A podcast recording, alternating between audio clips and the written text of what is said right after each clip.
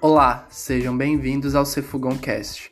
No episódio de hoje abordaremos as disfunções sexuais femininas.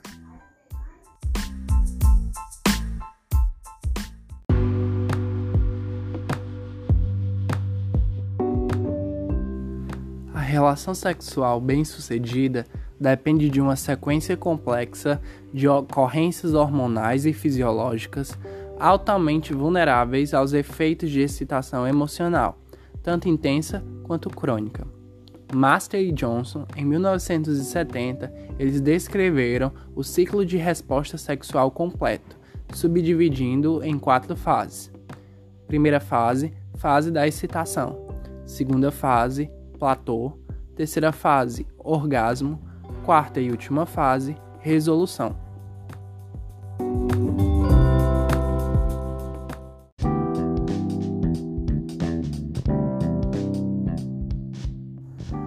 Fase de desejo ou apetência foi descrita em 1977 por Kaplan e corresponde à vontade de estabelecer uma relação sexual a partir de algum estímulo sensorial, audição, visão, olfato, etc., assim como pela memória de vivências eróticas e de fantasias. Nesse novo esquema, passou-se a considerar o ciclo de resposta sexual sendo composto pelas seguintes fases: desejo, excitação, orgasmo e resolução. Para o homem, este é um modelo linear. No entanto, em 2002, a psiquiatra canadense Rosemary Besson descreveu que para a mulher esse seria um modelo circular e propôs um modelo circular de resposta sexual feminina, no qual nos relacionamentos de longo prazo a mulher inicia a relação a partir da neutralidade sexual, ou seja, quando estimulada pelo parceiro, atingiria graus crescentes de excitação, motivada pela intimidade, pelo ganho secundário do vínculo afetivo ou por razões não sexuais, antepondo a excitação ao desejo. O desejo se desenvolveria posteriormente, sendo uma consequência e não a causa do ato sexual.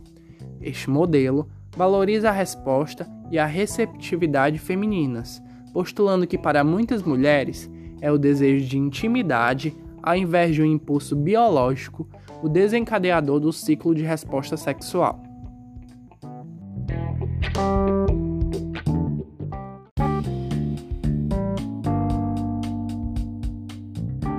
Antigamente, as disfunções sexuais em mulheres eram atribuídas somente a fatores psicológicos.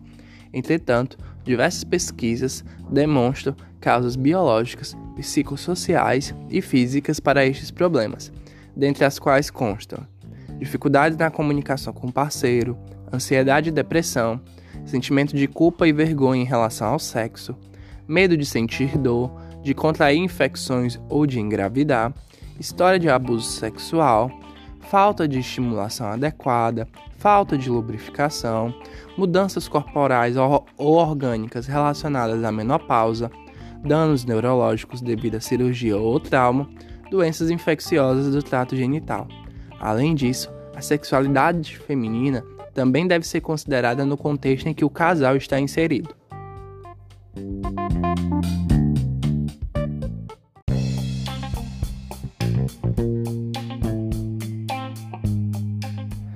Principais disfunções sexuais femininas estão classificadas em transtorno do interesse e excitação sexual, transtorno do orgasmo e transtorno da dor genitopélvica e penetração.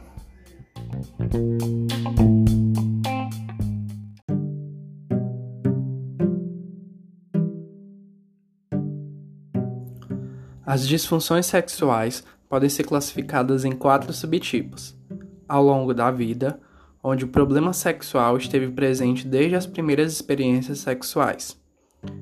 Adquirido, onde os transtornos sexuais se desenvolveram após um período de função sexual relativamente normal.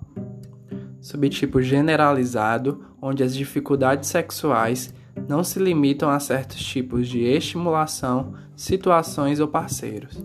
E por fim, subtipo situacional, onde as dificuldades sexuais ocorrem somente com determinados tipos de estimulação, situações ou períodos.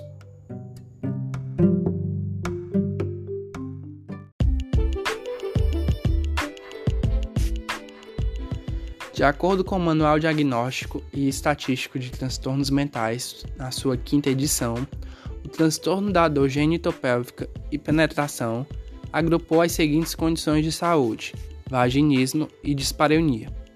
O vaginismo, definido pela contração involuntária dos músculos do assoalho pélvico, que impossibilita ou dificulta a penetração vaginal, pode estar ou não associado à dor. A dispareunia é a dor genital, que ocorre antes, durante ou após o coito. Por serem condições que se sobrepõem, foram agrupadas dentro desta versão do transtorno da dor genitopélvica e penetração.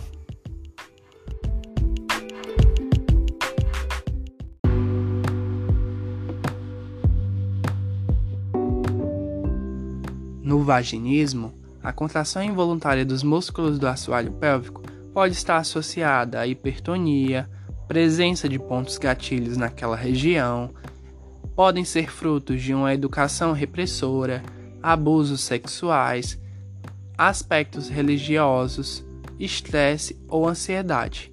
Isso gera um estado de antecipação em relação ao toque ou à penetração e de medo. Esse medo faz com que a mulher apresente uma reação de proteção, com contração dos adutores, glúteos e músculos do assoalho pélvico, causando desconforto durante a relação sexual. A dispareunia, ou seja, a dor genital que ocorre antes, durante ou após o coito, está associada ao vaginismo e pode ocorrer na região do introito vaginal, considerada como dispareunia superficial, ou durante a penetração profunda, considerada como dispareunia profunda. Múltiplas são as causas de dispareunia e, portanto, é necessário uma avaliação estruturada e aprofundada da história de vida e das queixas daquela mulher para a compreensão desta condição de saúde.